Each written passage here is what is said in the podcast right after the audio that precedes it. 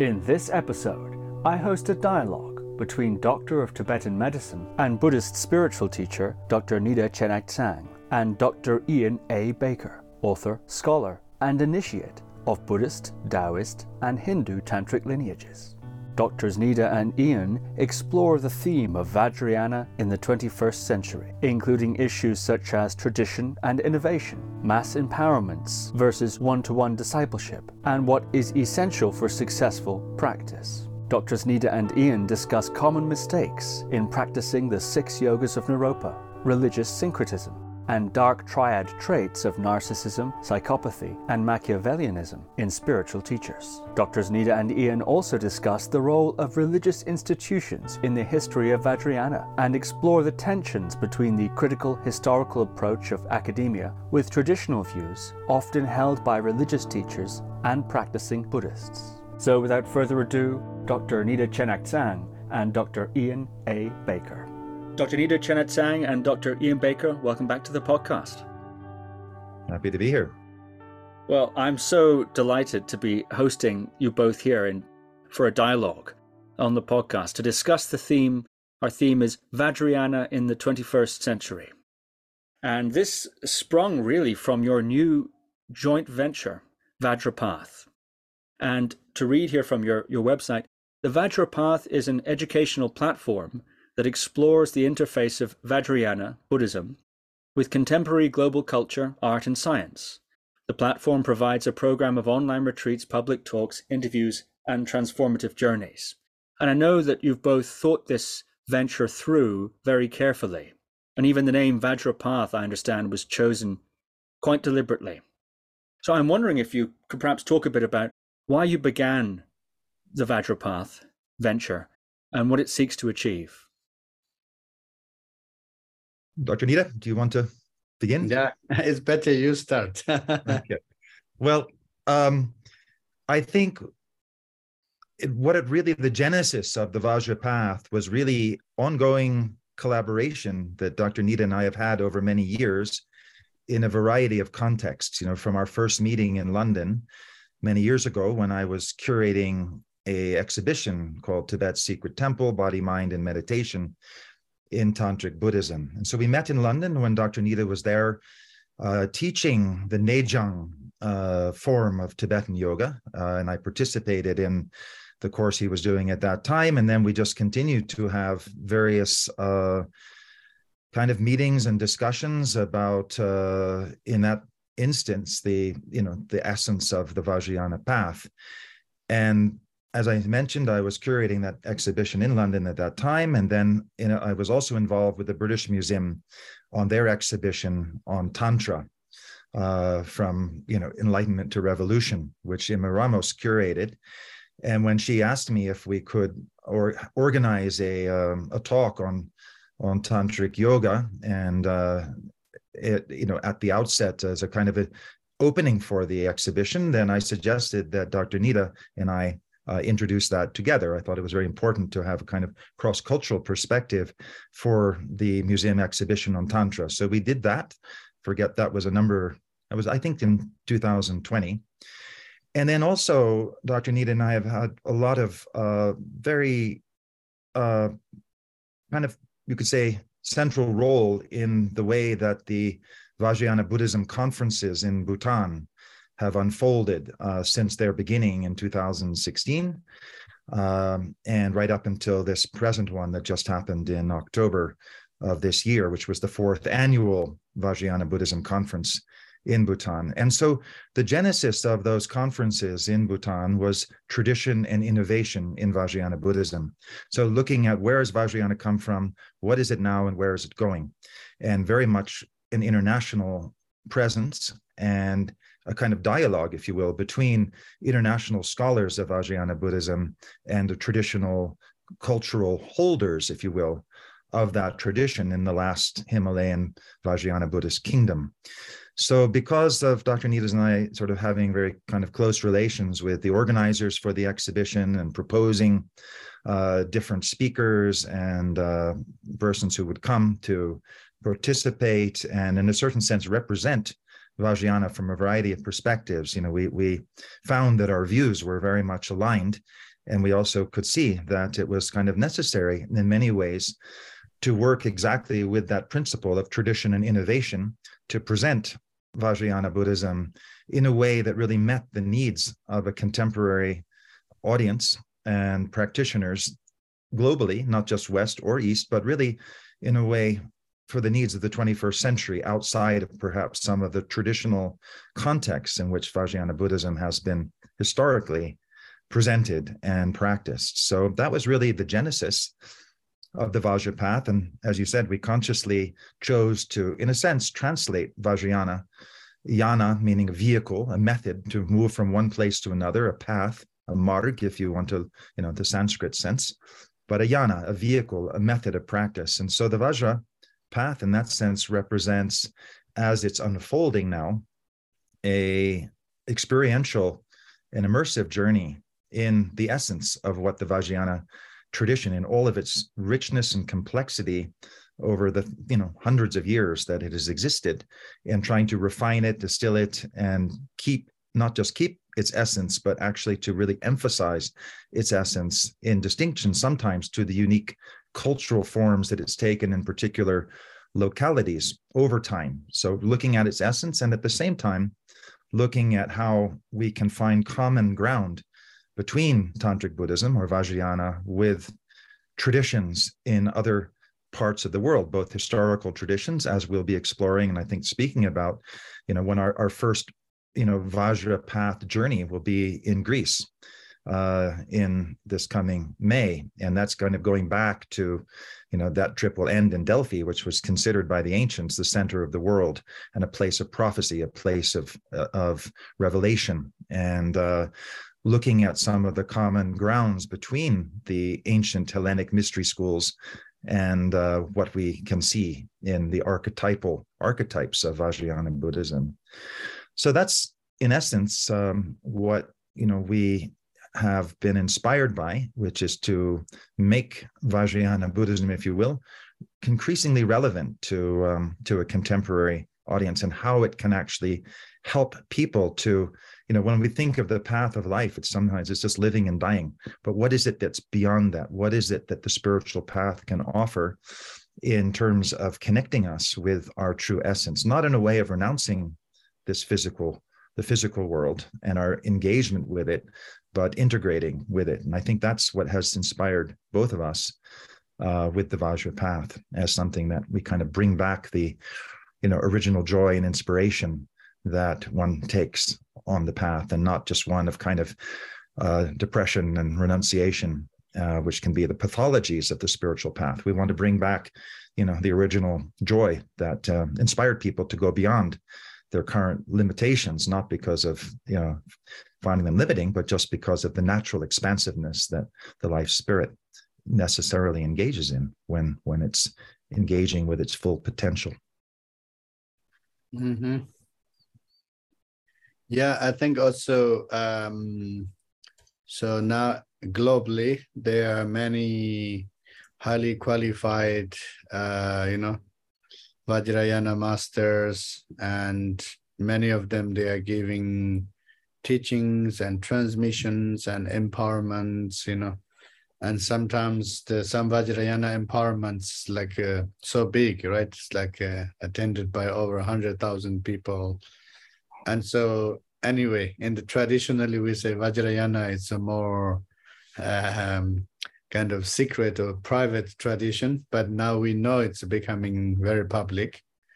But then I think sometimes there's some kind of um, uh, how do you say it? For you know, what the reason I said there are many authentic teachers are teaching, and so most of the teachers they have their sanghas and they have their disciples and students and practitioners and then also becoming kind of the different groups, right? So they stay in their sangha and different groups, and then everything is kind of protected, and teachings are only for them, you know, and which which is great. But I think also it is a good time now that uh, bringing the Vajrayana's uh, uh, teachings or educations in a, for the general public, right?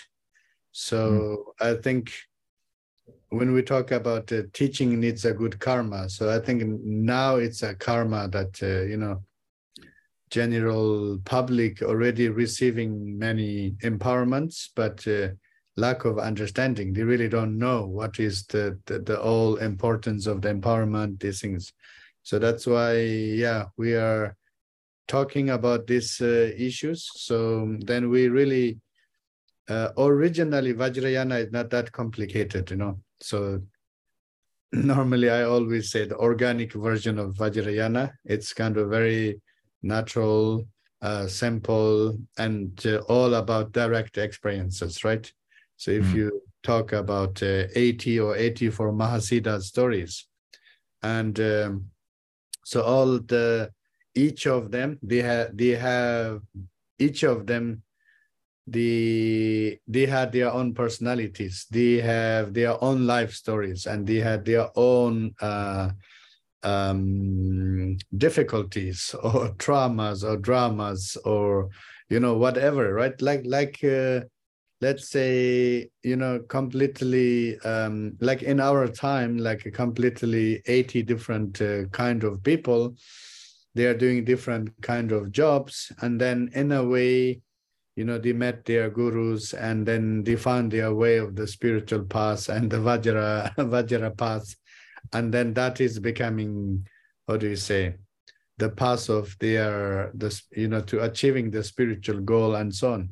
So that's why i think in a way sometimes you know the traditional way to bringing vajrayana in the modern world is uh, maybe too too elaborated you know right so originally from the 84 mahasiddha stories we see it's a more personalized practices and very individualized practices, very experiential practices, and also teachings, uh, you know, directly transmitted from the the, the master to the disciples, and uh, in a way, it's very direct, kind of also like a shortcut, right? But then later in Tibet, um, the system is becoming very complex and uh, really kind of like a, institutionalized and especially in the giant monasteries, you know, they kind of build different systems. So therefore, it's it's becoming a very kind of systematic teaching.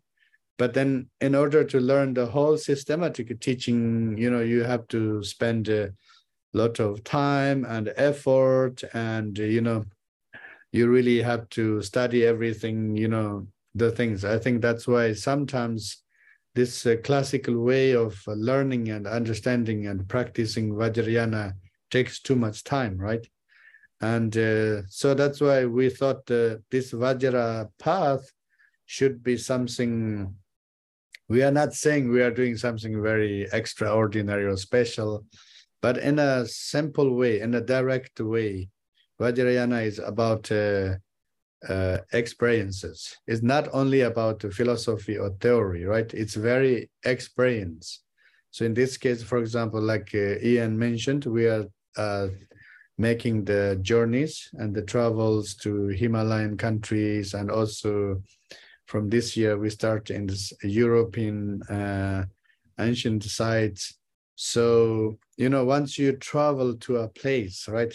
Traveling and you are connected with the nature and you are connected to that place and then kind of reconnecting and then if you learn or if you practice then what do you say it's a very experiential way you know right so otherwise today when we talk about uh, vajrayana or practices and mainly like uh, kind of philosophical teachings and many theories and lots of accumulations and all those things are great too.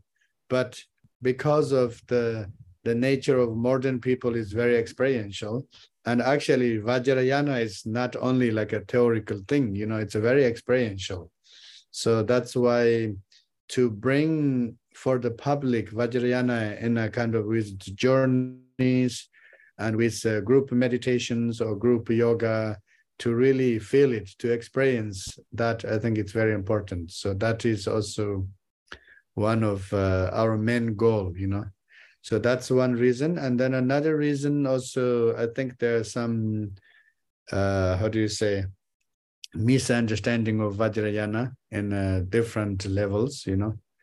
And uh, so, yeah, some maybe some Buddhist group they don't accept that, uh, you know, the tantric teachings in Buddhism. Vajrayana is the Vajrayana is the Buddhist tantra, but some people they try to deny that Buddha never taught tantra, this and that. That's a very old story. And then maybe also in the how do you say new age era and uh, some new age people are talking you know kind of criticizing about vajrayana practices and uh, you know all the things so you know i think there are lots of misunderstandings about uh, vajrayana and uh, misunderstanding actually brings the misuse of vajrayana you know mm-hmm. so yeah so that's why i think also for us, we should take some basic responsibility, you know. And if we if we introduce Vajrayana in for general public, and I think we have a responsibility to express or to to let people know what is a real, genuine Vajrayana tradition, what is the essence of the practice, right? And uh, so the essence of the practice, of course, then is we cannot say only experiential. We need to bring the some theoretical teachings too, but theoretical teachings are directly connected with the the practical itself, you know. So yeah, that's why I think there this also those are the reasons why we kind of um, put our effort together to bring this Vajra Vajra pass. Mm-hmm. Yeah. Yeah, sounds very fascinating indeed. I look forward to to watching how that unfolds. And you've brought up both of you some of the key points I wanted to ask you about in terms of Vajrayana in the 21st century. And the first of those is uh, following on from what you've just said, Dr. Nida, effectiveness. And you know, you, have discussed secrecy in, in, in in our solo interviews, both with you, Dr. Nida, and Dr. Ian. We've discussed secrecy uh, quite extensively, and it seems you've both said the cat is out of the bag there. The books are published, teachings are happening, sometimes to hundreds or thousands of people at a time. Yeah. One of the arguments for secrecy that one hears, or at least limited access to mm-hmm. Vajrayana teachings, is to preserve the integrity of them and therefore their effectiveness. If everyone knows something about Tummo, for example, then this is an argument that one hears.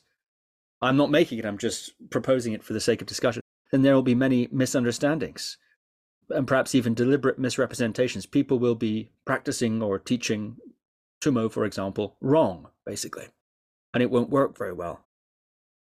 Some say Vajrayana, as you said, Dr. Nida, should be taught master to disciple, one on one or very small groups, highly customized. Others, other times we see many lamas, high lamas, low lamas of all types, teaching Vajrayana to large groups uh, sometimes over the internet, for example, hundreds of thousands of hundreds or thousands of people at a time. So, in the latter case, of course, there's rarely much monitoring of the students' experiences. Uh, mm-hmm. you've emphasized the importance of experiences, not so much monitoring in a large group context of perhaps hundreds of people. Some have said that this implies, in a sense, uh, perhaps no real expectation of results on the part of the teacher. Others have said, well, such teachings are given for merit or perhaps to plant karmic seeds for future more auspicious circumstances. So I suppose what I'm saying is what is essential for Vajrayana, in your views, to not only be taught effectively, but also to be learned effectively? Yeah, learned uh, effectively. I think that's that's very important, you know. So I think we about the secrecy, maybe this time is kind of over now, because if we think of only just the Kala Chakra Tantra empowerment, and already millions of people have received it, right? From very highly qualified uh, masters. So if the empowerment is done in a huge scale for millions of people, and uh, so which means now the you know it's not not not just a question of you know the transmitting or giving the teachings uh, already a small group or this and that. Because um, actually, if you really understand empowerment and empowerment itself, they're all, uh, how do you say, secret teachings already included, right? So in Anuttara Yoga Tantra, we're talking about four empowerments, and then they have the subdivisions. And if you really read carefully, especially about Kalachakra Tantra and all teachings about Kalachakra Tantra, you know, everything is included. And in Kalachakra Tantra, especially, is so amazing because it includes so many also Hindu gods and goddess and, you know, many these uh, mantras and practices and uh, mandalas and all the things. You know like kalachakra has this body mandala speech mandala heart mind mandala you know many the things. And uh, also the creation stage and completion stage. And everything is included in the empowerment right? But so once they receive the empowerment and then they should understand firstly what they have received.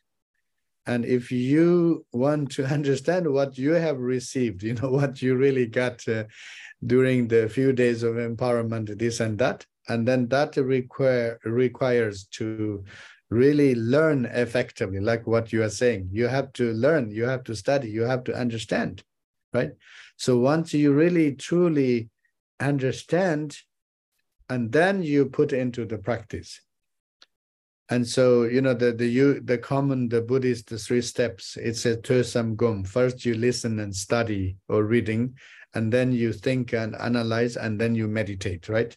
So, if somebody does in this way, of course, it's becoming then the the higher level, especially the completion stage and six yogas and these things becoming very very effective. Right. Of course, and. Uh, this effectiveness like it, if, if we talk about the dream yoga dream yoga is we are talking about the lucid dreaming you know even without learning dream yoga millions of people they know what lucid dream is because they had experiences and humans we have this kind of potentials and the, we have this kind of potential. We have the nature and plus we are instructed how to do practice and this and that of course.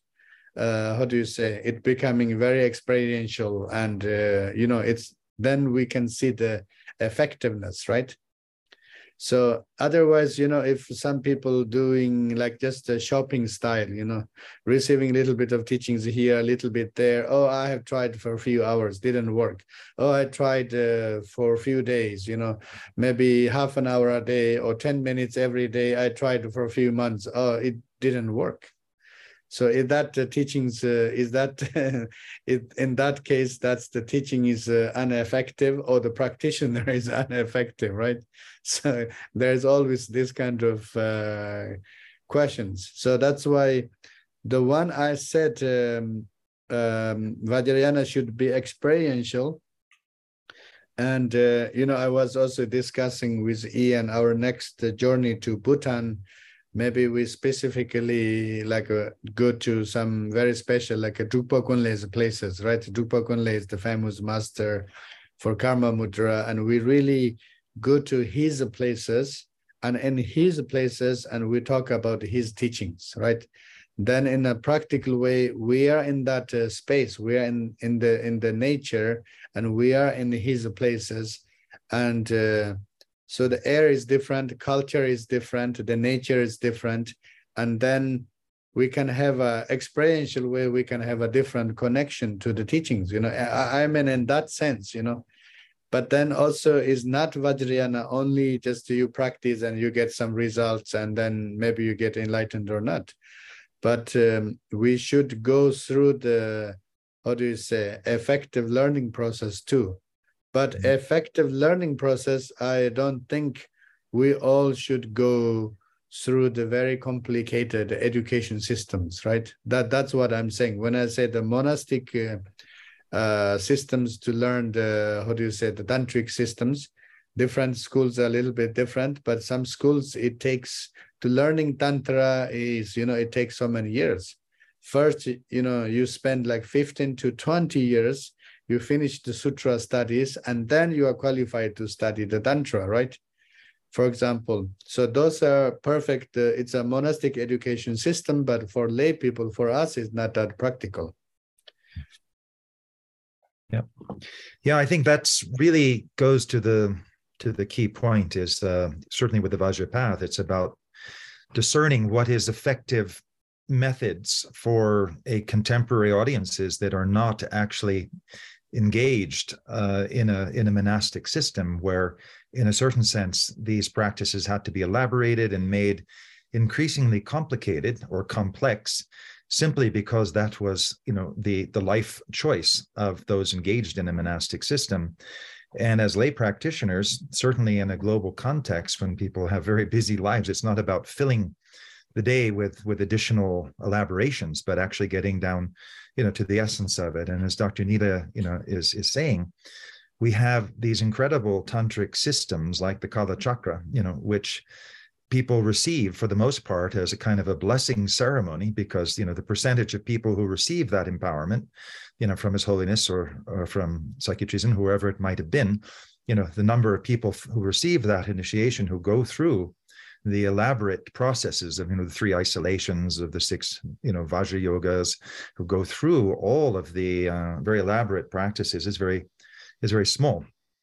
But the beauty of a system like that which developed really you could say is the culmination of that very creative phase of where the you know the very the key uh, buddhist tantras were being revealed let's say from guhya samaja tantra hevajra chakra samvara you know mahamaya all of these and then kind of culminating in the 11th century with the the kala chakra which is particularly interesting because as dr nida was saying it was really representing the state of knowledge at that time, and uh, in both in terms of science, alchemy, uh, medicine, philosophy. It brought in, you know, all of the Hindu deities, Buddhist deities, all working in a certain sense in synchrony and with an understanding of the body mind complex as something that needed to be brought into increasing integration and therefore the medicine therefore the alchemy and therefore these very very you know powerful sequential practices that bring us into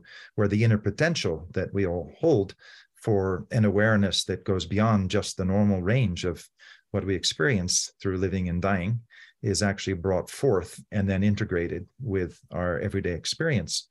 And to me, that sort of really speaks to the idea of secrecy in the sense that the Kala Chakra um, transmission has been given so freely, you know, everywhere from Madison Square Garden in New York to Bodh Gaya to, you know, around the world. And it has brought an increasing awareness of the, the power and theater, if you will, of Vajrayana. But behind all that, you know, is for many people, well, where do we, you know, we've received this initiation, but how do we actually actualize that which we've received the empowerment for? So I think our view in the Vajra path is about finding those effective methods that are applicable and realizable uh, in that incredible complex of of uh, and richness of the Vajrayana tradition. And in that sense, the word, you know, secrecy for me is is very interesting because if we look at it, at least in the English language, the etymology of the word secret has the same meaning as secretion. And so secretion is that which comes out from our bodies. If we look at it in medical terms, you know, we begin to secrete, we ooze.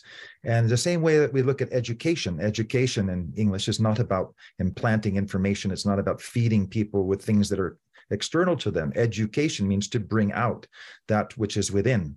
So the idea of secrecy has a power in that it's about bringing out, literally educating the body mind both experientially so that that which we hold as our own infinite potential is actually realized in our conscious awareness and brought into engagement with um, the world around us and with other beings human and non-human however it might be so that to me is the power of the secret is that it's something that is not we have to get from outside it's something that we need to find the effective methods to access it within our being and therefore to bring it out so that is both, you know, the roots of education. It's the roots in terms of effective teaching, and it's also the roots of effective learning in the sense of not always looking outside. And that's the whole idea of empowerment. Wang in Tibetan is about realizing that we have that capacity uh, and f- discovering that kind of vajra confidence, if you will, um, in our own in in the sufficiency of who we are and what we are in our essence, and then finding the tools uh, to bring that into increasing presence and awareness. So that yeah, just to follow up on what Dr. Nida was saying, is you know where I think we see the Vajra path is about distilling in some ways some of the complexity of Vajrayana as it developed within monastic institutions over time. And also going back to its roots, where we see already the kind of cultural transformation that Vajrayana took as it went across the Himalayas from, from India into Tibet, and in its interaction with and in, and integration with pre-existing uh, traditions and practices. So what we I think are working with now is going back to that essence and looking at what is you know what was cultural accretions and embellishments and what was the real essence that really has applicability in a transcultural context. And that's going to be an ongoing that is the path. It's a path in itself of discovery you know for us.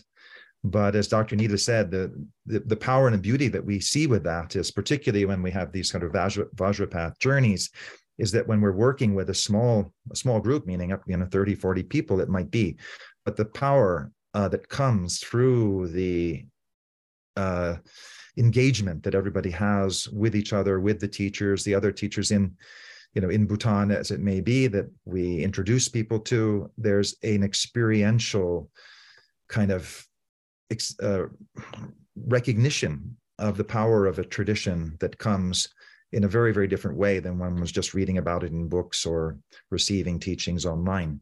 So I think that's the power. And because it's connected, as Dr. Nida said, with the power of place, you know, whether it's the power of places, if you will, of Drukpa Kunli in Bhutan, whether it's the ancient sites of, you know, the Pythia, the Oracle at Delphi in, in ancient Greece, one's tapping into a kind of morphic resonance of and the power of place in order to tap into that that um, that presence that goes beyond time, which of course is the whole meaning of Kala Chakra, the wheel of time anyway, is actually to discover the timeless presence that in a way transcends that trajectory of past, present, and future. yes, I wonder. I wonder if we might go one layer deeper there, mm-hmm. uh, based on what you've both said, which is so fascinating. I'm thinking of two two points. First of all, when we're talking about discerning, I think you said, Dr. Ian, discerning the methods, effective methods, and uh, distilling. These are some of the words that, that were used.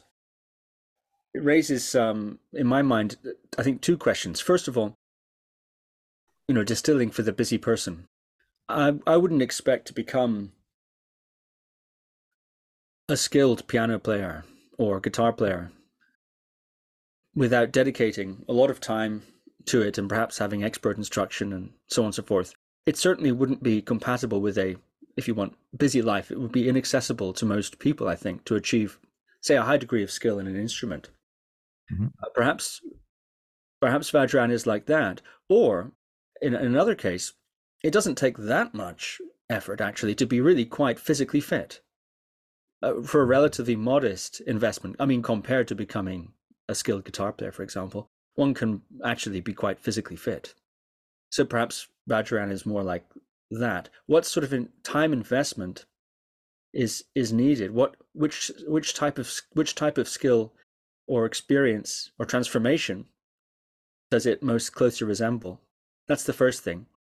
Hmm. Perhaps it's just simply inaccessible without a certain threshold of, of, of time and energy commitment. That's the first. So, that's the first thing. I think yeah. The first it's good you uh, break into points you know. So i think the first one it's a good question. So that's uh, traditionally we say it depends on your aspiration and karma and merit and so on. In a very simple direct way it depends the person's uh, uh, how do you say in the um, talent or in the nature and for some people the result can be faster and some people it take more time. And that's why we have these two kind of styles traditionally. It's called the one is called the rimchipa it's the gradual path. So the rimchipa it have to go from step by step. Like as you are saying, the you want to become a, a I don't know special artist or um, pianist, musician, you have to go through lots of uh, education and training and so on, right? So that part, you know, one way is like that, and that's called the gradual path. And some people they might need to go this because maybe they don't understand, maybe they don't get it, but they have to exercise, they have to practice many, many times, right? Then there another one is called the Rimji uh, Jikcherpa. Jikcherpa means the instant one. And then, so that one, you know, it's not necessary. You have to go, uh, how do you say, in the all like steps, you know, like that, right? But then also there's um, another one is uh, if like even youth, for example, Yuthok said, if a qualified master gives the right teaching for a very devoted uh, disciple. He says the enlightenment can be even one instant, like lakpa changkum, the Tibetan expression. Lakpa changkum is you you extend your hand like this and then you do like this. So like this moment, make two three second. It it can take that much, right? So that's why that's I think it's very very much deep depends on the personal uh, how do you say personal karma or the personal potentiality or or i think yeah it's a it's a more individual question okay mm-hmm. and that's exactly that's why i'm saying if dream yoga some people they need the you know they need to practice a lot you know every or they go for a retreat or they, they do the visualizations and uh, 30 minutes, one hour every day, or some people even more. And uh, then finally they can become lucid, and then finally they are able to do the transformations and so on, right? Some people just uh, receiving the instructions and this and that, they have that uh, natural talent. So then they don't need to go the whole the education or the long process, right? And Tummo is the same thing. Some people they don't get it you know, they try the visualization, the exercises. Of course, in the Tummo, you know, there's one is uh, one Tummo is with uh, mainly with visualization, and that one, the experience is uh, very subtle. That takes more time. And the second one is uh, you're controlling your breath, and that one is a little bit faster because when you hold your breath, right, you hold your breath and body the physiologically many things change and then in our case the lung energy or the prana once force the holding in the belly so it it will produce certain amount of heat or temperature. So that's that's uh, what do you say? Direct experience. But then if you do the yoga part exercise part of course you know when we do yoga we all sweat right? When you when you do exercise do you sweat? It's a very very basic uh, question. So that's why it depends on what kind of tummo you do. If you do really the physical exercises, of course, everybody has the, how do you say, everybody generates the heat. Everybody experience that. But then the tummo exercise very strong. We know in the, how do you say, if we talk physiological part, releasing the, how do you say, different hormones and this those different hormones are giving us direct bliss and feeling good and pleasure excitement these things. So that's why uh, how do you say? For me i am a Sowa Rigpa doctor. So that's why i'm really interested the, to understand the vajrayana practices especially the effectivenesses through the medical understanding too medical explanations too right? So you know when we when we do exercise our muscles are generating the heat. So that's why the you know our body increases the heat. That's something normal right? Holding breathing is similar. And then the mental one is the subtle and it takes time. So then in this case what i'm saying is vajrayana should not be like a school every you know like our common school right? Everybody have to go to school and everybody study the same subject and for this and that some kids are very bad for math, but they're forced to study, and some kids are very bad for history, but they are forced to study. Everybody, you have to study so many things. But when we go to university or college or when we make our own life our when, when we have our own careers many of the things we have learned they're useless right in our modern education so i think vajrayana tradition should not be like a modern education it have to be very selective and it have to go in the individual individualized and in that case in that case what you practice is very effective for you and you can do it in a fast way compared to other people, right? So can I ask you a question back, Steve? Of course. Are, are you good uh, dreamer? Or no, good deep sleeper? I'm horrendous at uh, lucid dreaming and dream yoga. I'm an utter failure at that, actually. okay, so you see, and exactly this is the perfect uh, question. So then, then you know you have that talent or not, right? So if you don't have talent and somebody maybe your master said you have to do it steve you know this is your karmic practice that will take years and years maybe one day you say oh no the dream yoga doesn't work you know this is just blah blah blah you can say that right but then maybe in other cases maybe the other cases like let, let's say how about are, are you very like uh, you are physically very very how do you say physically very fit, right? You like physical activities. Yeah. So in this case, if you do Tsalung, you know, the Tsalung yoga, that fits in your nature, right? That fits in your nature. And if you do tummo with this kind of exercises, then it's very experiential for you. So then you don't need to worry about dream yoga. So you focus about tummo. Uh-huh, right? And then you like it, you like physical exercises, and you learn the Tsalung Trulkhor, and you enjoy the feeling of the heat and the bliss and so on.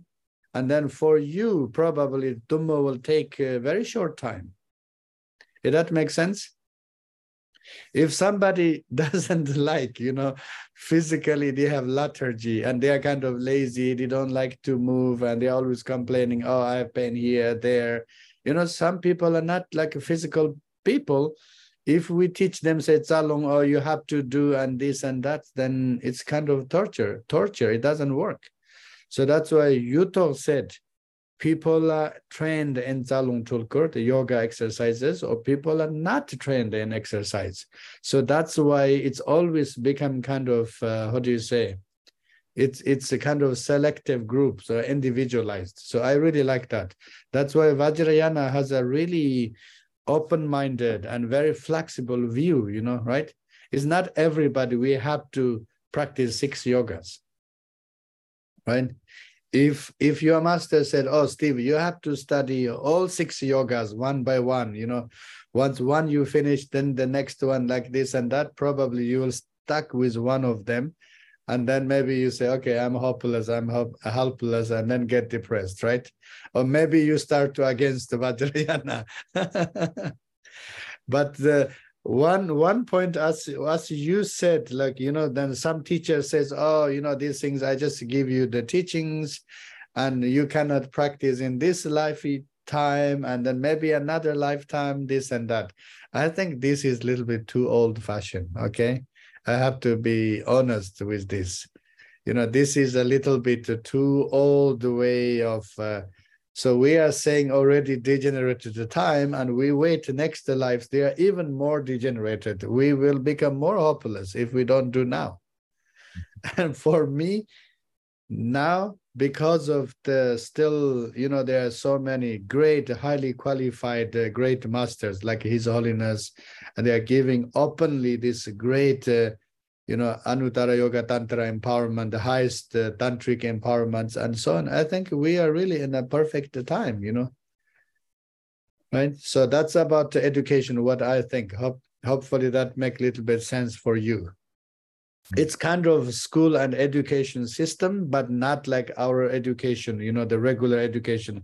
Everybody is tortured together and you have to study and you have to uh, pass the exam this and that okay? But also i'm not okay with some people they say oh we don't need the preliminary practices. We don't need the ngondro and this and that. That is you know I, I hear more and more these things you know? More and more like some somebody says, oh, I'm practicing Dzogchen, I'm practicing Mahamudra, Chakja Chembo, we don't need the Ngondro. These ones are called the really misguided people, misleaded people. That says very, very dangerous. Do you understand? Actually, if we talk about the Ngondro, there's nothing wrong with the Ngondro.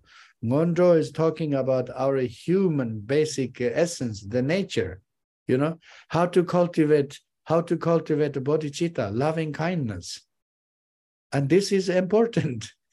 without without having these altruistic views or having bodhicitta, basic uh, human empathy or compassion or love or kindness. And then you say, oh, I need to, you know, I'm just uh, this, I'm uh, this practitioner, that practitioner, I'm special, this and that. And this is called the narcissistic view, and it's very dangerous, right? And, and then people without empathy, without uh, you know, understanding other people's uh, feeling and kindness, these things, and we call it the psychopath, right? Hello, I'm asking you. Your English is better than my English. Psychopath people are very arrogant and they are very sure and they don't care what other people they feel or not because they don't feel. And then this uh, they have this uh, grandiosity symptom and it means you know they know everything right and they you know i i know everything i know the top the top is the doctrine Everybody, what all need is the doctrine. What you are talking about loving kindness, what you are talking about this and that. This is not Buddhist, this is not this and that. I think these things are very dangerous, you know, very, very dangerous views, right? So that's why in the education, once you really you are in a level and you need to know you are what is your talent and you do that practice and you do it fast and you get a very fast result but you cannot say in the beginning, you know, I'm ready to jump because I'm somebody special. Do you understand? And we know the, how do you say, as a result of the psychopath or narcissistic uh, people, when they bring the, how do you say, teachings or these things can be very dangerous, right? And, and narcissistic people like to make cocktails too, right? For example, now there are some Tummo teachings are called the Taoist Tummo, Tao Tummo, right? But they even use the word of, uh, in if you teach of Tummo Tao, maybe you can use a Chinese word. Actually, Chinese is called the Zhuohuo Yujia. There is a name for that, Tummo. And so they are using the word of Tao, and then the Tummo is kind of popular. Okay, I bring the Tummo, and Tao Tummo means it's a spiritual cocktail.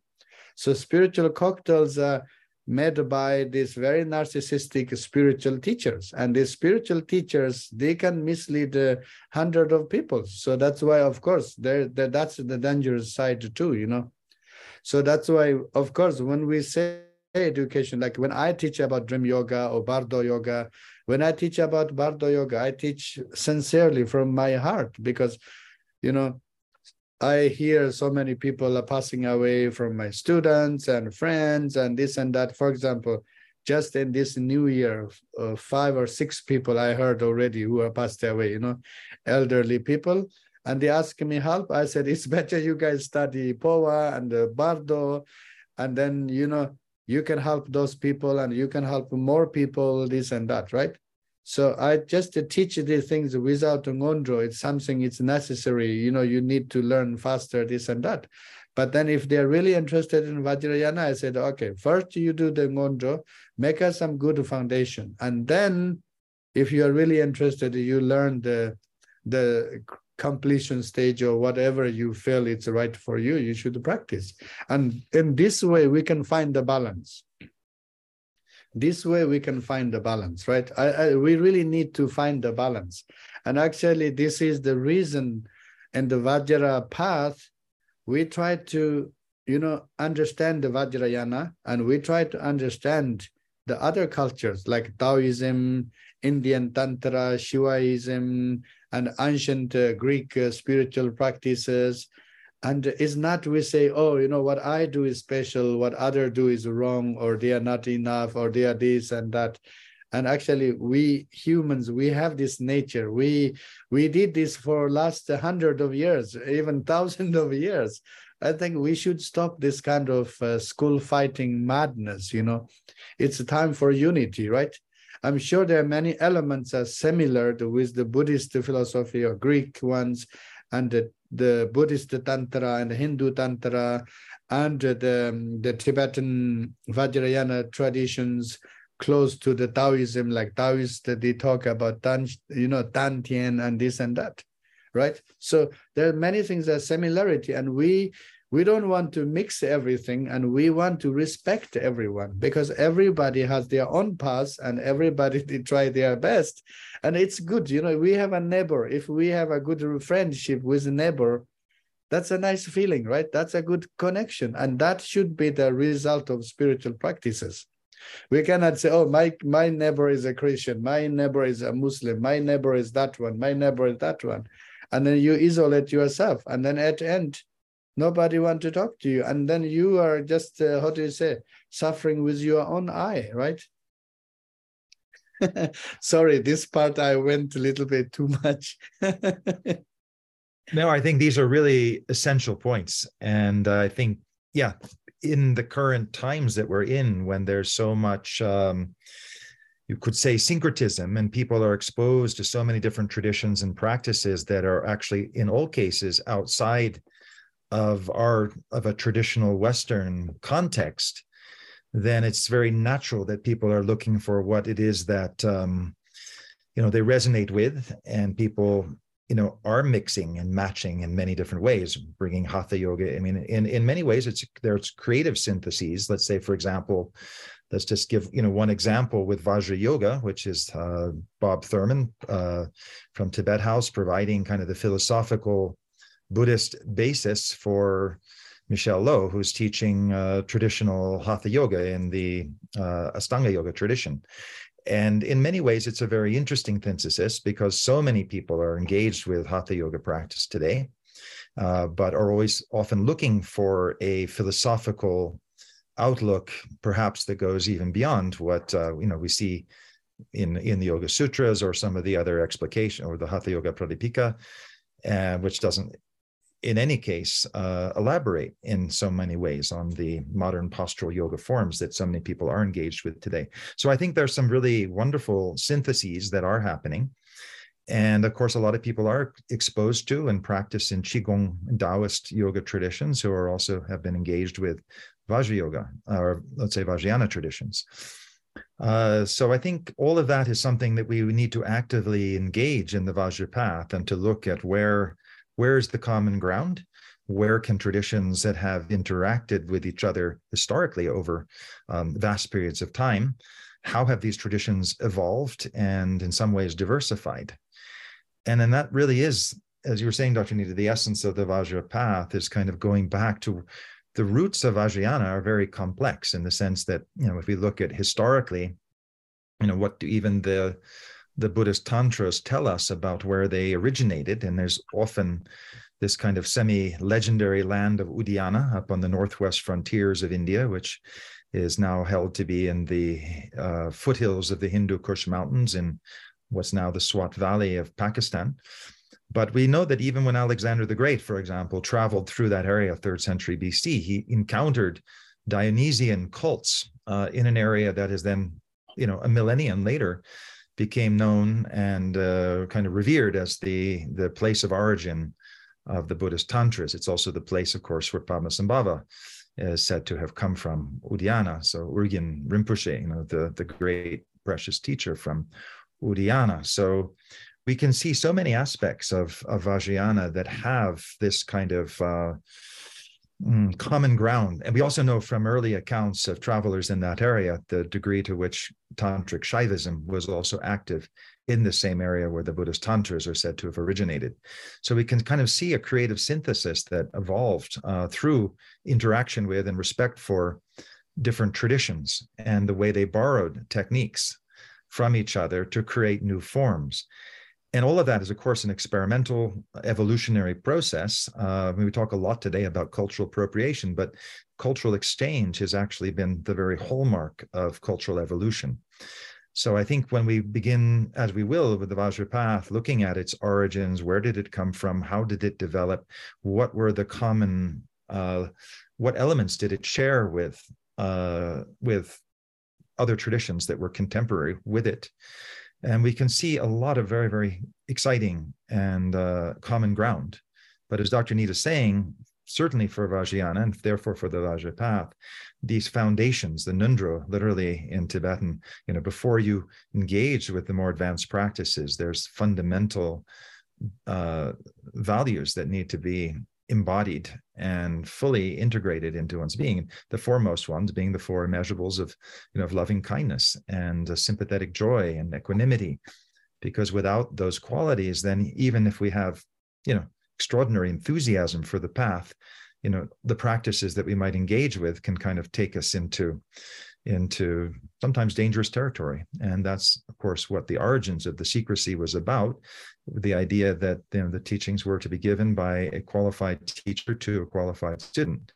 And that might vary from one to another. And as Dr. Nida has really emphasized, it's all about you know the qualities that the individual student has what are their talents what are their capacities I mean, my teacher, Chatral Rinpoche, always said that was his kind of parting advice to anyone he ever met practice according to your capacity, practice according to your talent, practice according to your nature.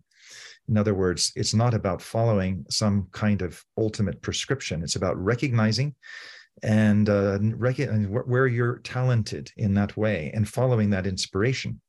So that really is what a qualified teacher can do so effectively.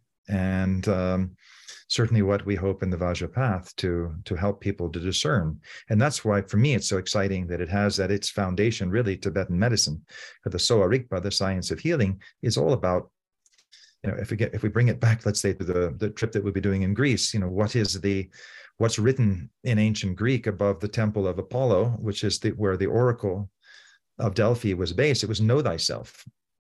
So we don't know ourselves, if we don't know our own capacities and our talents and our disposition, and we just sort of follow a curriculum that we're told is the path that's going to bring us from where we are now to where we want to be, we can get lost on the way if it doesn't accord with our nature. So to me, the beauty of the Sowa Rigpa, the science of healing, is to know ourselves, to know our constitution, and to work with that and everything from not just diet, but also the kinds of practices that we engage in to bring about that fundamental balance so that's something that's not you know it's fundamental to to really to vajrayana. It's and all of these practices are about bringing that that kind of natural balance between the body the energies of the body and and the mind the awareness.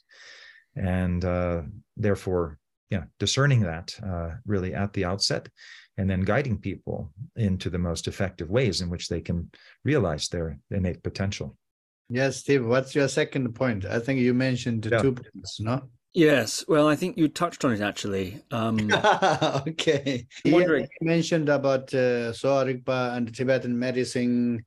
I think when we talk about uh, Vajrayana, we have to talk about um, uh, the health, you know, the health, right? Of course, physical health and also mental health. So if we talk about the mental health, we really need to talk about uh, mental health of uh, practitioners. And also maybe we have to think about mental health of the masters you know? Really i'm serious. I'm not uh, criticizing anybody but i think it's uh, it's it's good to think about these things right? Mm when we you know when we talk about uh, politically we can say some politicians are very narcissistic very psychopath this and that. Spiritual teachers we have the same thing you know right? Narcissists are everywhere. It's not like uh, oh, our spiritual tradition we are free from narcissists or you know this and that. That's why i, I like this uh, this um, modern expression the the dark uh, uh, triad, triad, right? How do you call it? Yes, the dark triad. The yeah. dark triad, right? Dark triad. Actually, dark triad. It's it's uh, really makes sense for me because in the dark triad, there's the narcissism, and somebody says, "I'm the number one, and my teaching is the right teaching." and I'm only the right one, and I'm superior, you know, or I'm or my tradition right? So that's the actually the the the narciss- narcissistic view is uh, i'm the victorious you know i'm the guy. You need to listen to me and you blah blah blah this one. So that's number one. And in the buddhism we always talk about uh, too much ego you know the ego the ego how can lead uh, how do you say the pain the pain and suffering to the others and the self and so on and then number two is the psychopath I think if we don't, uh, I don't have problem with psychopath people. You know, some psychopath people, they are really lack of compassion and empathy. Actually, it is a psychological state. You know, they need a help. But what is the best way to to try to understand other people's uh, feeling and this and that? I think Ngondro, when we talk about four immeasurables, you know, love and compassion, kindness, equanimity it's a very good way to understand. But then then the third one is this uh, machiavelli machiavellism right? That machiavelli it's actually it was an italian guy and he's the sneaky guy. Do you understand? He can he can convince anybody he can convince anybody. He can say anything because he always achieve his goal. And if he achieve his goals he doesn't care. Other people got hurt. Other people got killed. You know other people this doesn't care right? So that's why i think also spiritually this the dark triad dark triad we have to check this if this is the symptom of the master or the symptom of that sangha. Do you understand i'm not mm-hmm. just blaming one sangha or one this. I think the this this will bring us you know normally it's you know somebody's like this we we say oh it's a cult you know that is a kind of excuse. But it just saying oh this group is a cult that group is a cult is not enough. I think it's good we if we have a kind of psychological analysis a master or a group of people or a sangha if they are really in the nature of this uh, dark triad, you know, they are very narcissistic and very psychopath and this Machiavellianism, I think we should be careful. We should be careful because these things are the, how do you say, misleading people and uh, and and I think these are the mispaths, you know. I know we're short on time, or we have. I know we have a time limit. So I was torn earlier. I hesitated because I was torn uh, of two questions that I really want to ask you. So perhaps I'll just ask them both in brief, and then uh, you can both of you do whatever you wish with it. Uh, with our last uh, moments here, the first one is Jean Monnet, one of the, if you want, architects of the European Union, said that nothing is possible without men, but nothing lasts without institutions. And the relationship between institutions and Vajrayana is, I think, a very rich area. And we've discussed some of that here. You've mentioned some of that. The movement, Dr. Ian, you were saying, of Vajrayana from a kind of fringe, maybe, or outside of the institutions, perhaps even transgressive phenomena, into this eventual integration with, and perhaps even, as I think you've said, takeover by mainline mm-hmm. state and monastic institutions in Tibet. So that whole story is a very interesting one indeed. And um, so I'd like to ask a bit about that. What challenges do you see facing the institutions of Vajrayana today? What's this? What can we learn from the past about that relationship, and how how should it go forward? That so that's one thing I really wanted to ask you about. And then the other thing was, you've also hinted at this actually, rather presently, that it's a question of propriety. When we start to talk about discerning and distilling, some say Vajrayana is a universal technology that should be available to all. In, it's not limited to one cultural expression. Others say no, it's it's a it's a treasure in its current form. It's it's a treasure of Tibetan culture, and is being plundered by foreign scholars and practitioners who wish to, as you said, Dr. Ian, appropriate mm-hmm. appropriate it for their own ends. And so, and this is not a unique debate. This is also a historical debate.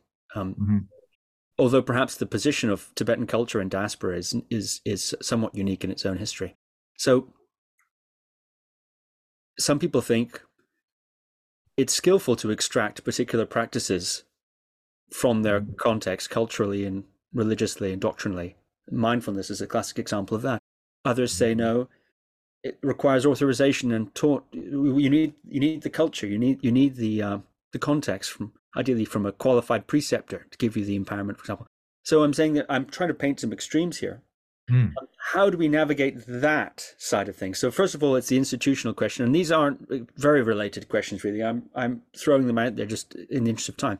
So I think navigate the, and then the second one is I think uh, institution, we Uh. need a very relaxed and flexible into institution, leaded or guided by lay people.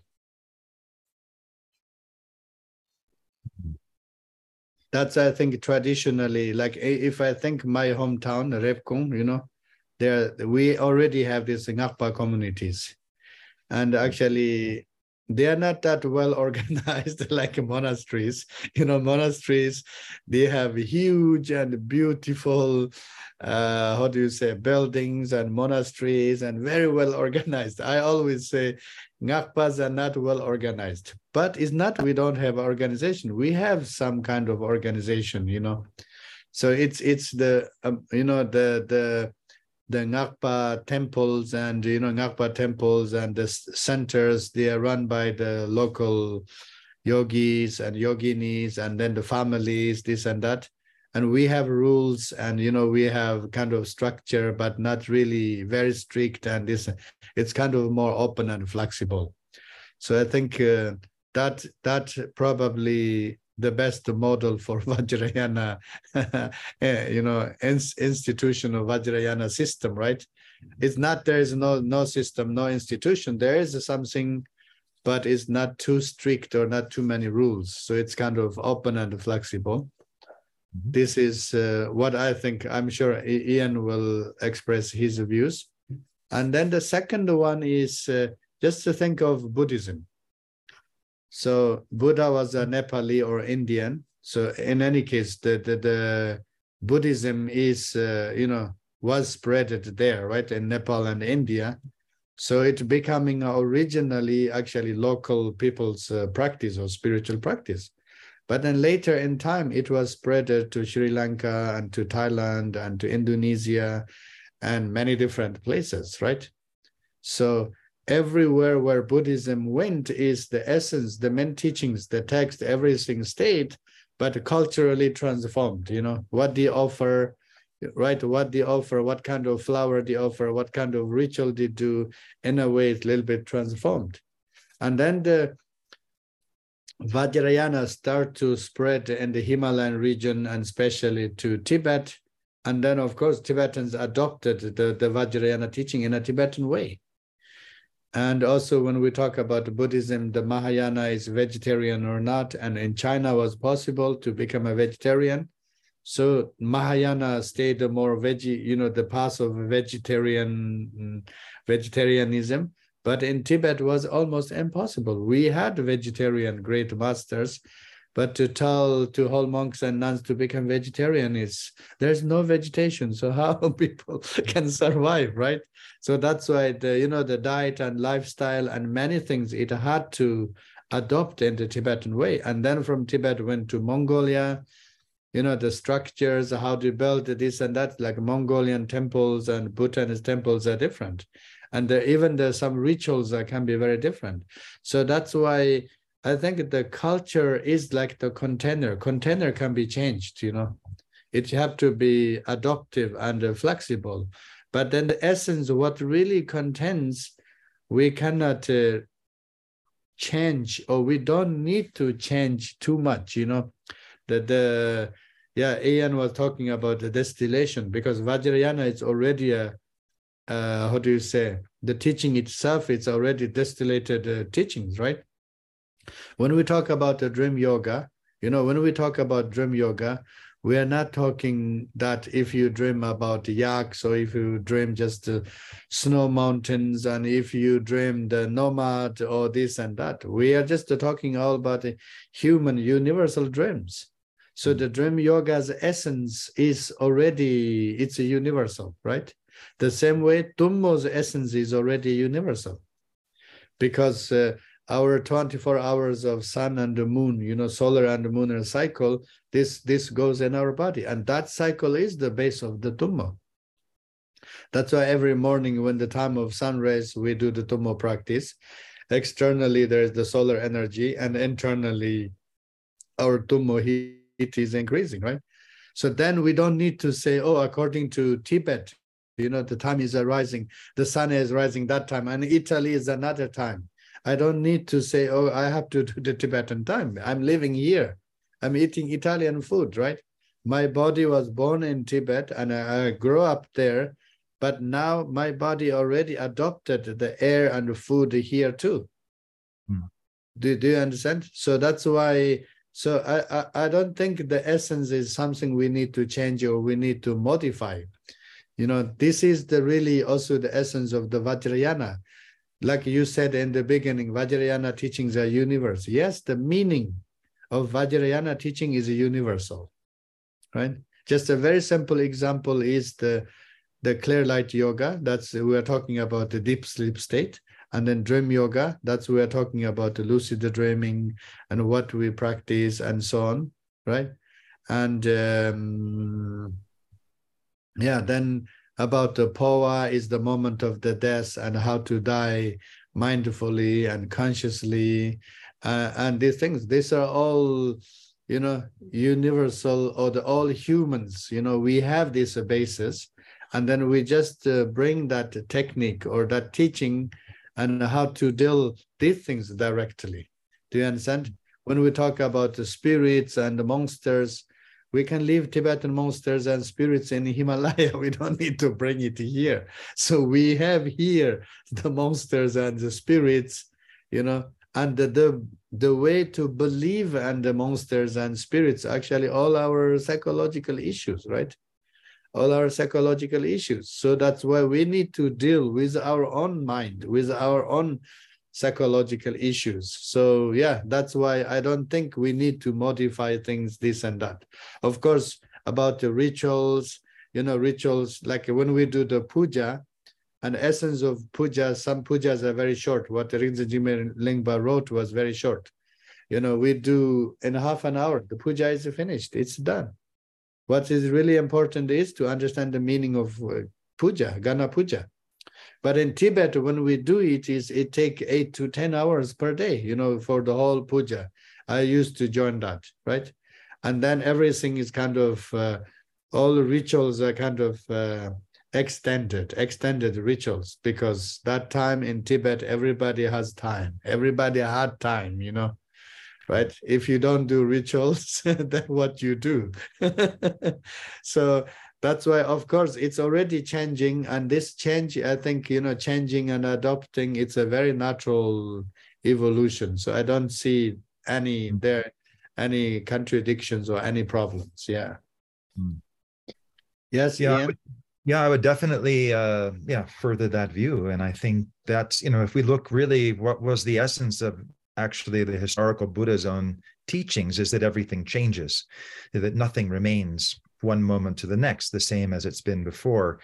And I think, you know, just, you know, keeping that in mind, uh, and in that sense, that speaks directly to a frame of mind which is open and flexible. The same things that we're actually trying to achieve in any form of yoga is openness and flexibility and adaptability to outside seemingly outside circumstances as those change we we learn to adapt and and work with them skillfully with the presence of those fundamental values firmly in place of empathy loving compassion equanimity. So i think you know with that view that the institutions uh, which we can see historically have often become very engaged with their own self-preservation uh, rather than actually reflecting the very core values that they were established to, to in a sense, enshrine, which is just the adaptability, flexibility, openness to literally, you know, as the great poet you know, Emily Dickinson said, just to dwell in possibility, not to actually fix things in time and space as something that's inflexible. So I think that's what we see in, you know, historically in the the beauty of the evolution and uh, evolution of the of the Vajrayana path, of the Vajrayana tradition, in that it was integrating uh, all of the kind of existing cultural uh, situations in which Vajrayana went. As Dr. Nida was saying, when it went to Tibet, it naturally adapted to existing conditions, whether that was East Tibet, West Tibet, Central Tibet. It went to it went to China, you know, with um. It went, you know, with uh, Kukai to, you know, only 100 years later than, than Padmasambhava went to Japan and adapted in unique cultural conditions there, you know, at Mount Koya. So I think, you know, the beauty is if we start to look at uh, Vajrayana in its own journey, in its own path, as it's adapted early on to, to different cultural environments, you know, we begin to discern, in essence, of what, what remains the same and what changes. And as you were saying, you know, with the architect of the European Union, uh, we learn to see that it's kind of a, a mix of um, what when is it that we consolidate and kind of uh, and when is it that we innovate? And that really is i think the way any civilization advances. I mean again in anthropological theory it's often said in the same way you know we it, that civilization advances through this you know dance of um, institutionalization and then breaking apart those institutions in order to allow for the new to emerge. And that's you know, we we see that in in all of these different uh, forms of culture and I think of an anthropologist, you know, in Norway, you know, of Arne Næss and uh, Sigmund Pala, who used to spend a lot of time in Nepal. They had sort of this jazz theory of of cultural evolution, which I always found interesting because it connects also with what we see in traditional Indian music of the ragas. This idea where you have a structure and then you innovate off of that structure and that you know we, we see that with jazz we see that with with raga forms you know there can be these incredible um, innovations that then come back to the core uh, principles. And but in the in the process the music as a whole goes through an evolutionary process through that expansion and contraction expansion and contraction not contraction in a negative sense but going back to the core principles and that's the play and dance of life i think. And i think that's what to me is what vajrayana represented as a kind of evolutionary movement if you will within buddhism as a whole. Uh, over time it was no longer made sense that it was a renunciate tradition that was for people who you know wanted to drop, drop out literally from the the world as it was understood to be as samsara. And you know there was no way out except to in a certain sense meditate yourself out from the desires and uh, beguilements that everyday life presented for as a norm and to kind of detach from all of that. And i think as as the tradition itself evolved it recognized that you know with mahayana which was a beautiful uh, kind of reformulation of buddhism which is you were no longer trying to uh, get you know make sure that this was the last life you would ever live uh, which was really the first premise of early buddhism was not to be born again but in Mahayana, you made the vow with the Bodhisattva vow to be born, born again until all samsara was emptied. Emptied, and with the Vajrayana, you could say the third turning. It was well, if we're in it for the long haul, you know, how do we overturn this dukkha? How do we overturn suffering? And uh, in the most skillful and effective way possible. And that was, you know, again, it's all kind of encoded so beautifully and and uh, directly within the within the Sanskrit words of sukha. So sukha is bliss, sukha is happiness. And so if the fundamental problem outlined by the Buddha in the first noble truth, which was taught to renunciates, that all life is characterized by this dissatisfaction, by dukkha, things being out of alignment, and we our whole path is about avoiding the the desires and distractions that would reinforce that sense of dissatisfaction. I think vajrayana's the beauty and power of it is that we actually overturn that fundamental discontent and dissatisfaction by the cultivation of em- empathic loving kindness and bliss. And i think that's you know where all the techniques are about. And i think that's what the philosophy is about. And that's why it's so important that the foundations the ngondro if you will of Vajrayana remain more and more articulated because, of course, as we know, if we just pursue bliss uh, on its own without that foundation of empathic, um, mm, sympathetic joy as one of the foundational immeasurables, but also without the equanimity, that is the fourth of those, that we can easily just sort of fall into hedonic distraction and uh, you know actually reinforce ultimately what the buddha said that the path of desire can lead us to to discontent rather than to liberation. So i think that's again where the institutions are the consolidation of philosophy and practice. And i think as Dr. Nida said, you know, that they have to be open and flexible and open to reform. And I think certainly what we're trying to do with the Vajra path is to kind of bring, make it, as Dr. Nida said also at the outset, to make it simpler and more direct. You know, we don't need a lot of the elaborations that, you know, in a culture in which there was really no other kind of entertainment. Uh, you an all day puja could be something that people really looked forward to because they didn't have anything else, you know, other work that they necessarily had to get back to. But we're living now in an age where we want very expedient means uh, to achieve these kinds of the goals uh, in the most effective way possible, but with the f- really firm ethical, moral uh, foundations that are there at the heart of the tradition. Yeah, today people spend uh, eight to 10 hours on social media every day. ancient time 10 8 or 10 hours on puja but that's time to time not every day. Exactly. And we humans we always need distractions yeah. Mm-hmm. so I, I think steve you had another question there that you were formulating a moment ago. Well, yes, the last bit of my question, I think you've really touched on it. I think. My half-formed question, you you picked it up. I think it's a bit redundant now, but I'll say it anyway. It was mm-hmm. to do with um, propriety in the sense of who owns Vajrayana, mm-hmm. who who should be allowed to teach it, and uh, and um, this sort of thing. Uh, I was contrasting this idea of, but I'm go- I'm going over ground that you've already covered a little bit now, unfortunately. But there, there's question of cultural ownership. Is it a universal technology that should be available to all? But Dr. Nida, you, you addressed that. Um, other feel it's a it's a treasure of Tibetan culture shouldn't be shouldn't be is being plundered by foreign scholars and seekers. Um, what in specific? Well, I think everybody can can study. like as Yuthok said, if you have karma, you will study, you will meet teacher, and you learn. Right. So yeah. there's no ownership, and all the qualified or the really authentic practitioners are the owners of Vajrayana we mm. cannot say it's that we cannot say it's a Tibetan culture owned by Tibetans, right? Maybe in UNESCO they will say that they are already fighting for Tibetan medicine. You know, Tibetan medicine, Sowa Rigpa owned by Indian government, this and that. But as a spiritual tradition, it have to stay uh, hmm. universal for everyone. You know, it's a it's a it's a free, no ownership. If hmm. there's a ownership, it's it's owned by the authentic practitioners, both yogis and yoginis.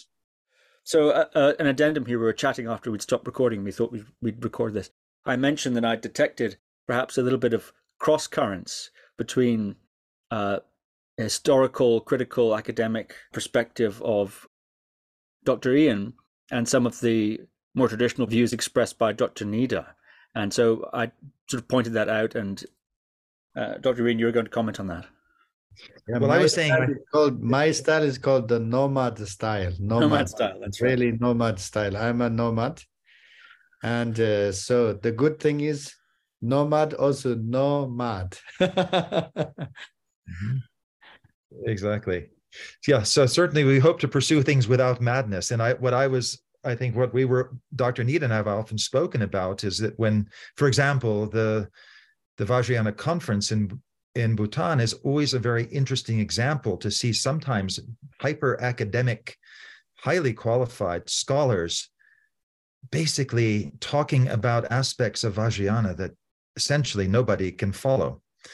They actually don't have a sense of the audience. They don't have a sense of the material in terms of a way of presenting it in a meaningful way. And what I think one of the inspirations for the Vajra path in the sense that the conversations began to emerge within a four day conference where sometimes you could say the most qualified speakers were unintelligible because they were so immersed in material that they were speaking about. And in you know the academic world there's often you know, people focus on their particular area of research and really avoid at all costs trying to look at the common ground. And so it's often about about distinguishing it and it makes it very hard for general audiences i think sometimes to make sense of the material So what we saw, you know, for example, over four days of a Vajrayana conference was the real necessity to actually distill, to use that word that we were talking about before, into something that really, where does all this come together? Where, what can we say is Vajrayana if all of these different uh, topics that people were speaking about needed to be, in a certain sense, brought into a, a single analysis. And i think that's that's really the inspiration for us because as people would come to these conferences looking for inspiration sometimes they would come out a bit confused as to what is vajrayana. So i think that's really our challenge is to work kind of within you know within the tradition of historical scholarship and at the same time really a living tradition and uh and to bring out what really our kind of mutual understanding is in the tradition. And I think, you know, as Dr. Nida said, you know, the nomadic and the the scholarly should not be in that way. They're they're completely. Uh, I, mean, I think we both follow my I, my life. I would say argue is almost as equally nomadic as yours, Dr. Nida. So, you know, yeah, we're, we're all travelers. Yeah, yeah. We're yeah. all travelers on this journey, on the path, and we're all looking, you know, in a way, with with with historical perspective on the evolution of a tradition. So in that sense, we're you know we're nomadic scholars in the sense that we find inspiration in different places and hope to inspire others uh, by bringing them into a vision of what Dr. Nida and I certainly both share as the Vajrayana as being the absolute culmination of the Buddhist vision, where it's no longer about renouncing the world or even transforming our experience, but about integrating into the full possibilities of our human embodied state. And with equanimity, with joy, with loving kindness and empathy, all of the qualities that uh, really bring make Vajrayana something in the end very simple and very practical, and uh, sort of navigating through all of the complexities in between to bring out this essence is certainly what I think we hope to achieve with the Vajra path and all of its different aspects. Yeah, that's right. Thank you. okay. I think that's an excellent PS. Do you have any comments on that, Dr. Nida, as a PS? yeah, that that that that's it. So I hmm. think it's it's good. Uh, I always love this uh, one quote from Albert Einstein. Einstein. This is my one of his favorite quote. He said, uh, "If you don't know how to explain in a simple way, it means you don't know well. Mm. Right. Mm-hmm. So I really love this his expression. He's, you know, he's the the smartest guy in the last century and scientist, this and that. I like some his these uh, quotations are really nice, and he mm. has so much this deep. Uh, very basic uh, value about knowledge and about uh, wisdom you know i think i really always think that's so true Mm. And I'm not saying, you know, I understand Vajrayana, but uh, in a way, we don't need to leave Vajrayana in a very mystic, you know, world, or we don't need to leave, we don't need to see Vajrayana is this kind of the secret and the philosophy and complicated, like untouchable and don't understand, you know, this, we don't need, sometimes I really feel we don't need many of those things and in a simple way, we really need to understand what Vajrayana is, right? In a, in a very simple way. For that, we need a very kind of uh, simple explanation. Mm-hmm. And uh, of course, my, you know, I have studying and practicing Vajrayana more than 30 years. And uh, I had that fortune to study and uh, study from really really highly qualified tibetan masters and you know so i'm really really fortunate for this. But then also many things what i say is people saying oh what you say is very simple and very practical. Is not i try to make something simple. It is not as simplified you know. Mm-hmm. this is how i learned and this is how i understood so that's why it's in a way Vajrayana system is very complex, but in other way, it's also very, very simple and very easy to understand, very easy to digest, and also very logic. It really makes sense, right? It's very human and also very psychological, you know. That's why I try to bring some psychological terminologies, knowledges mm. too.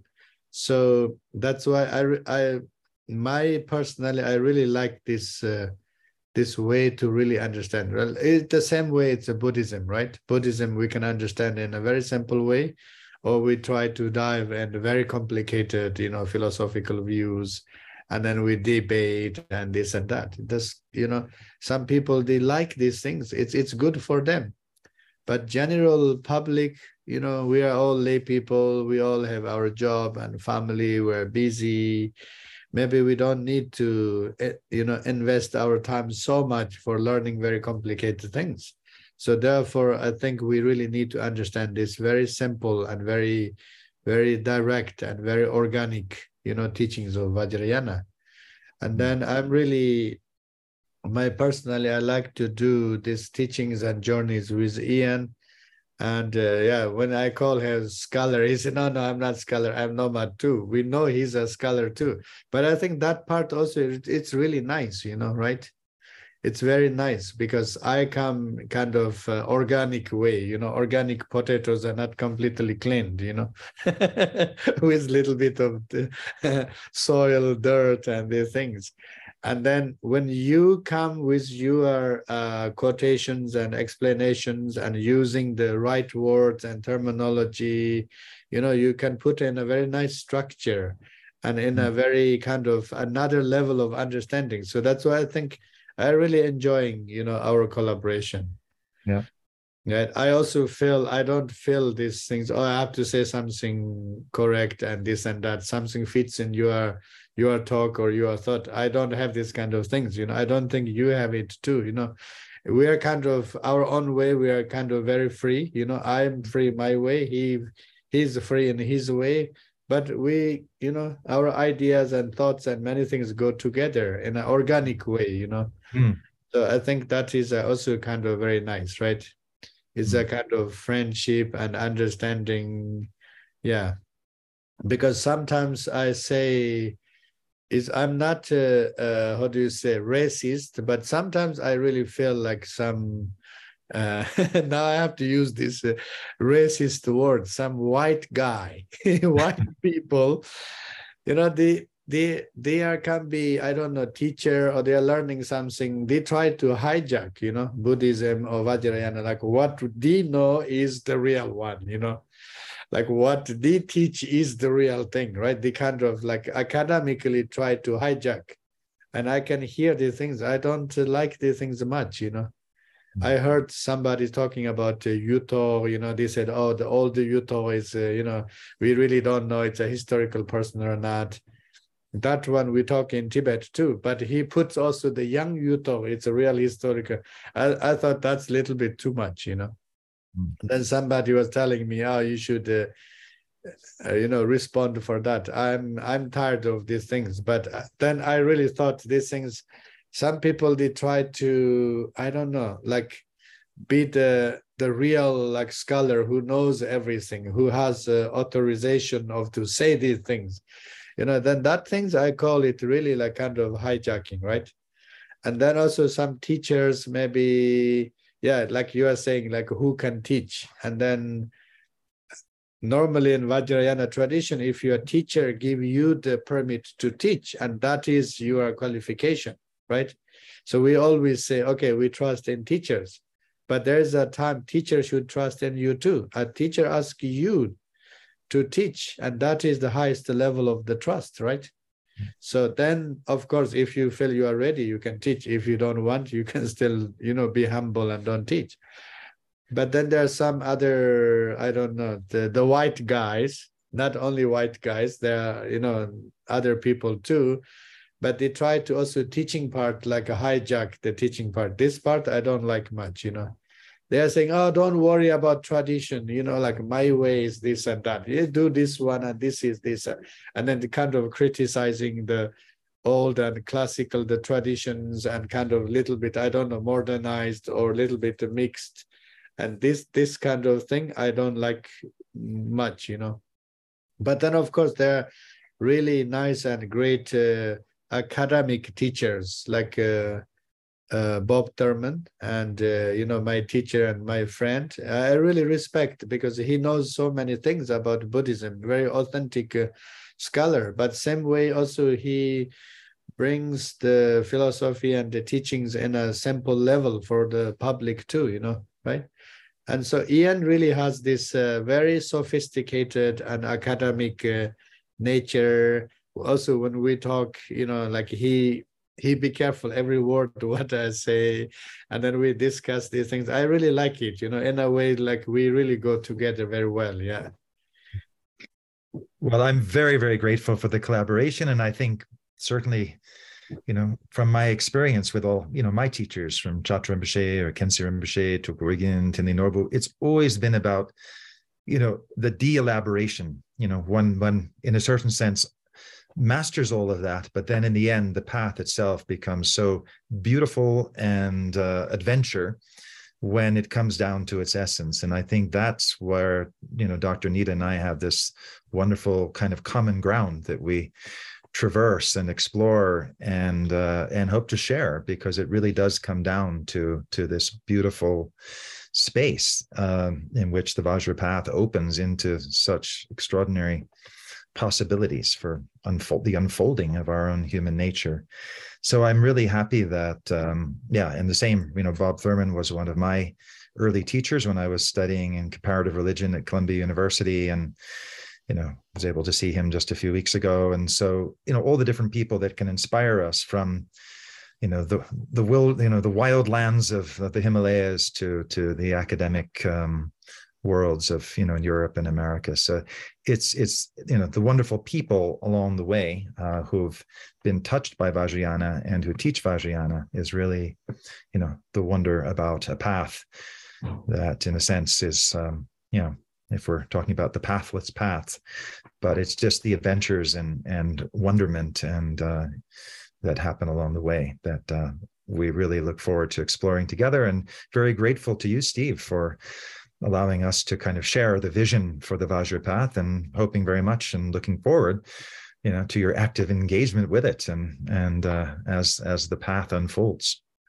Yes well i was going to say you're both grateful for your collaboration. I'm grateful for your collaboration very much and that you're both willing to come here and share some of the fruits of that at this stage of, of the game on the podcast. So it's very exciting and cool what you're doing and I wish you the best of luck with Vajra Path, your new venture. Whereabouts can people find out about it? Where can they join you perhaps on this Greece tour you've got coming up in May 2023? Mm-hmm. And I know Bhutan's coming up later on in the year as well, as, as, as well as your, your various online workshops. What, what's the best place people can find you at the Vajra Path?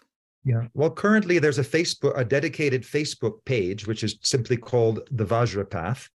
And there's also a connected uh, Instagram account called the you know with the symbol at the the Vajra Path, and I think it's important for people to recognize because sometimes there have been uh, errors with not putting the in front. In the same way, for there's a dedicated email account uh, at the Vajra Path at gmail.com.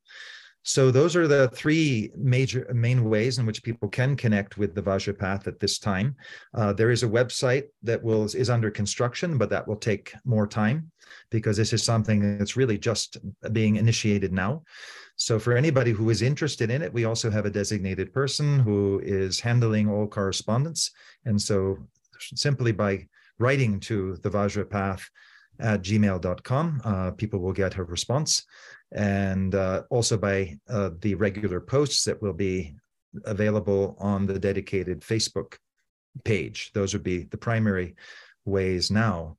And as you mentioned at the outset, the kind of the vision of the Vajra Path in practical terms is to have series of online events. Uh, we have uh, already starting now on the 21st of January a uh, uh, embodying the five wisdom dakinis retreat by Yogini Tsering Chöden, and she'll be uh, conducting that live from Bhutan, and it will culminate on the 27th of January, which is actually the last Dakini day of this year of the water tiger. And so anybody is welcome to uh, to uh, connect with that. And we really felt that this was a, a, really important foundational online retreat for the Vajra Path, and that what we're looking at with the five Uh, wisdom dakinis are the actual activities and wisdoms of the five dhyana Buddhas, which are sort of there at the very foundations of Vajrayana as a whole. So that will be coming up in a couple of weeks. And then um, also for the uh, kind of inaugural, if you will, of Vajra Path journey to, to Greece, uh, which will be held from the 22nd to the 31st of May. Uh, people can again contact uh, the Vajrapath at gmail.com or look online uh, or look on Facebook for the Vajrapath and connect with us that way. Um, but again, that's something we really see as a, as a very exciting foundation for looking at how East and West come together through these analogous traditions of healing and transformation. And then also, as you mentioned, we do have the re, the another Vajrapath journey to Bhutan that will begin on the 4th of um, of October and going to the 17th of October. And that's going to be a very, very exciting kind of follow up to the uh, Vajrayana uh, Buddhist conference tour that Dr. Nida and I conducted this past October. And this would be kind of going, extending that from the teachings and uh, practices and places that were we engaged with there, going right to the, the, the heart of Bhutan and the Bumthang Valley and connecting with um, the really the essence of the Vajrayana teachings in a in a very profound and powerful uh, locations in Bumthang and the Tang Valley. So those are the best ways for people to um, to reach us uh, and to find out more about the activities of the Vajra Path, which will be evolving over time. Excellent. Well, I wish you the best of luck with this new venture. And Dr. Nida Chenagtsang and Dr. Ian Baker, thank you very much. Thank you. Thank you for listening to another Guru Viking podcast. For more interviews like these, as well as articles, videos, and guided meditations, visit www.guruviking.com.